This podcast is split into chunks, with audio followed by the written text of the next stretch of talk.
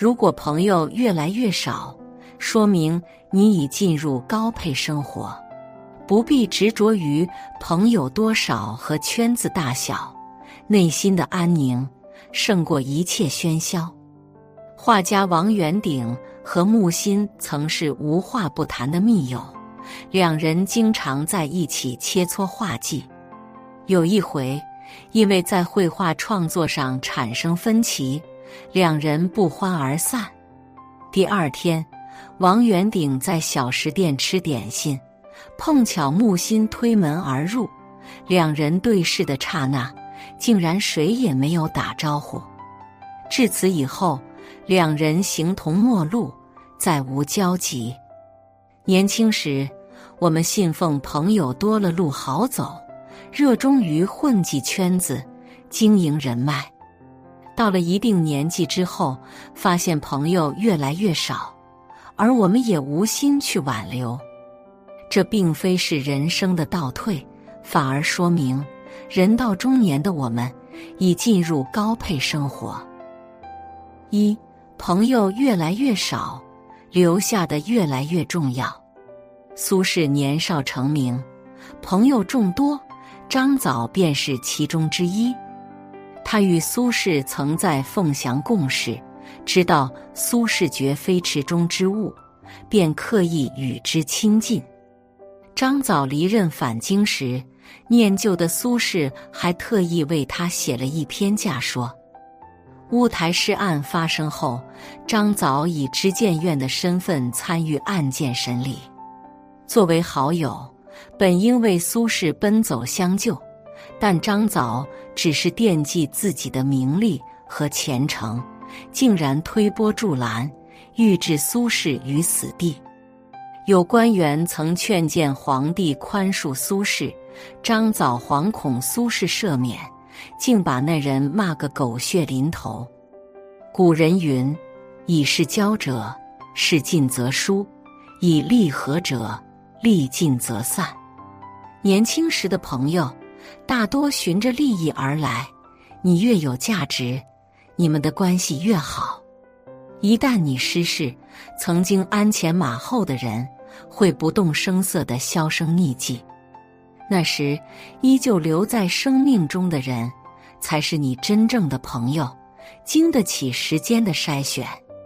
苏轼入狱后，从未谋面的笔友黄庭坚，还是个人微言轻的小官，但他不惜赔上前程，挺身而出，为苏轼伸冤呐喊：“苏子瞻忠君爱国，他是无辜的。”然而，以王安石为代表的新党，怎容得下颇有名望的苏轼出狱，阻挠变法？最终，苏轼被贬黄州，而黄庭坚也受到了罚金的处分。尽管如此，黄庭坚对苏轼依旧不离不弃，后来更成为苏门四学士之一。人生一世，草木一秋。总有人在世事沉浮中与你走散，但贾平凹说，和朋友走散其实是一件好事。走散的或许三观不同，或许志向各异，或许境遇悬殊，或许本就没有多少真心。所以，我们该庆幸这些人的走散，让余生的圈子更加纯粹，不需要刻意经营。二，别把人生交给人脉，要把时间留给自己。初入社会时，我们总认为人脉越广，成功的道路越宽，常常费尽心思的结识朋友，周旋于大大小小的应酬之中，直到笑脸换来冷脸，时间打了水漂，才明白，人脉不是你认识多少人。而是多少人认可你？当你自身没有价值时，认识再多的人，也不过是通讯录里的一个号码，微信里的一个头像。自媒体作家李小莫曾在一家报社当记者，那时他是名副其实的社交达人，常常参加聚会，穿梭在达官显贵之中。除了做新闻报道、写官样文章，他没公开发表一篇作品，但出书当作家一直是他的人生梦想。他拿着写好的文章去拜访业内大咖，得到的回答却是：“你不适合写作，还是安心做记者吧。”他不甘心，又去求助出版社编辑，哪知对方更直接：“对不起，我们只关注成名的作者。”四处碰壁后，他才明白，那些刻意经营得来的人脉，许多都是无效社交，不仅得不到丝毫帮助，还浪费了大量时光。后来，他开设了个人公众号。把一切业余时间都用来读书写作，许多个清冷的夜晚，一盏孤灯，一杯牛奶，伴着他敲击键盘，编织梦想。半年后，一位图书编辑主动联系上他，询问他有没有出书的意愿。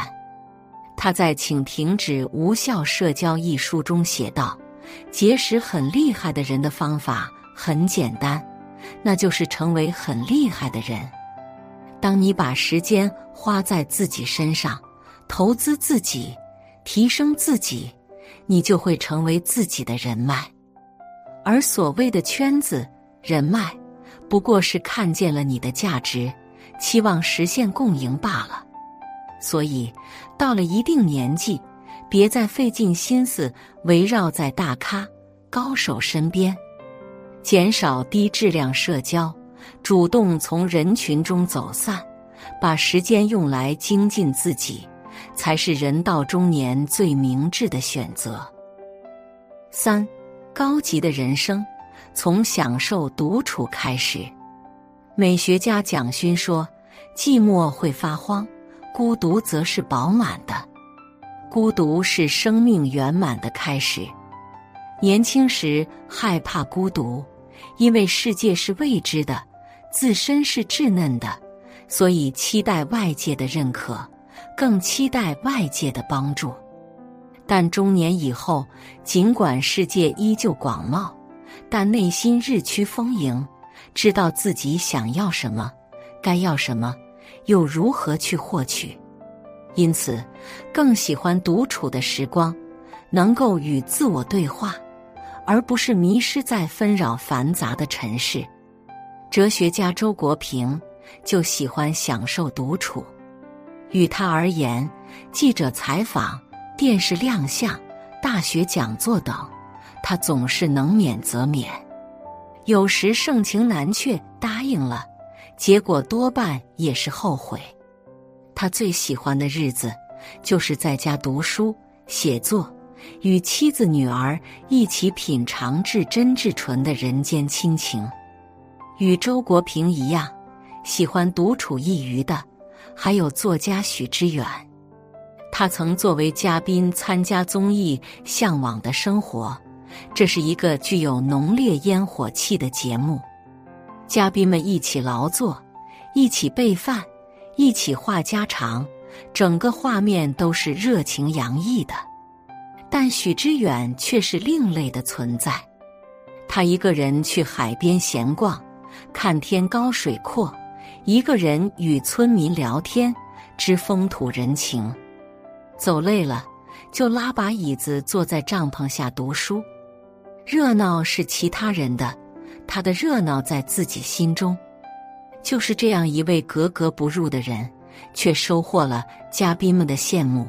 他的生活才是真正的令人向往。《百年孤独》里说，一个人最好的状态就是独处的时候，安静自在，不用周旋于别人的情绪，也不必刻意判断他人的心思，自己陪同自己，回归一个真实的自己。人到了一定年纪，是往回收的。三两知己未风尘。一杯清茶敬浮生，在独处的路上，与自己为伴，不忧不惧，自在自得。作家马尔克斯说：“人生终将是一场单人的旅行，前半程，我们向外寻找，去见识更大的世界，认识更多的人，用世界的博大与厚重，填补自己的渺小与浅薄。后半程，我们向内扎根，用前半程的营养来丰富自己，找寻适合自己的生活方式。一路上，有朋友在测试幸运，一个懂你、欣赏你的人，能增添生活的色彩。若走到最后，与朋友渐渐失散，也别心慌，这正说明你越来越成熟。越来越认同自己。人这一生，所有美好的意义，其实都是自己赋予自己的，与旁人无关。不必执着于朋友多少、圈子大小，内心的安宁胜过一切喧嚣。写作是一种修行，渡人渡己。如果是有缘人，无需打赏、点赞、分享即可。种下智慧种子，助人助己，福德无量。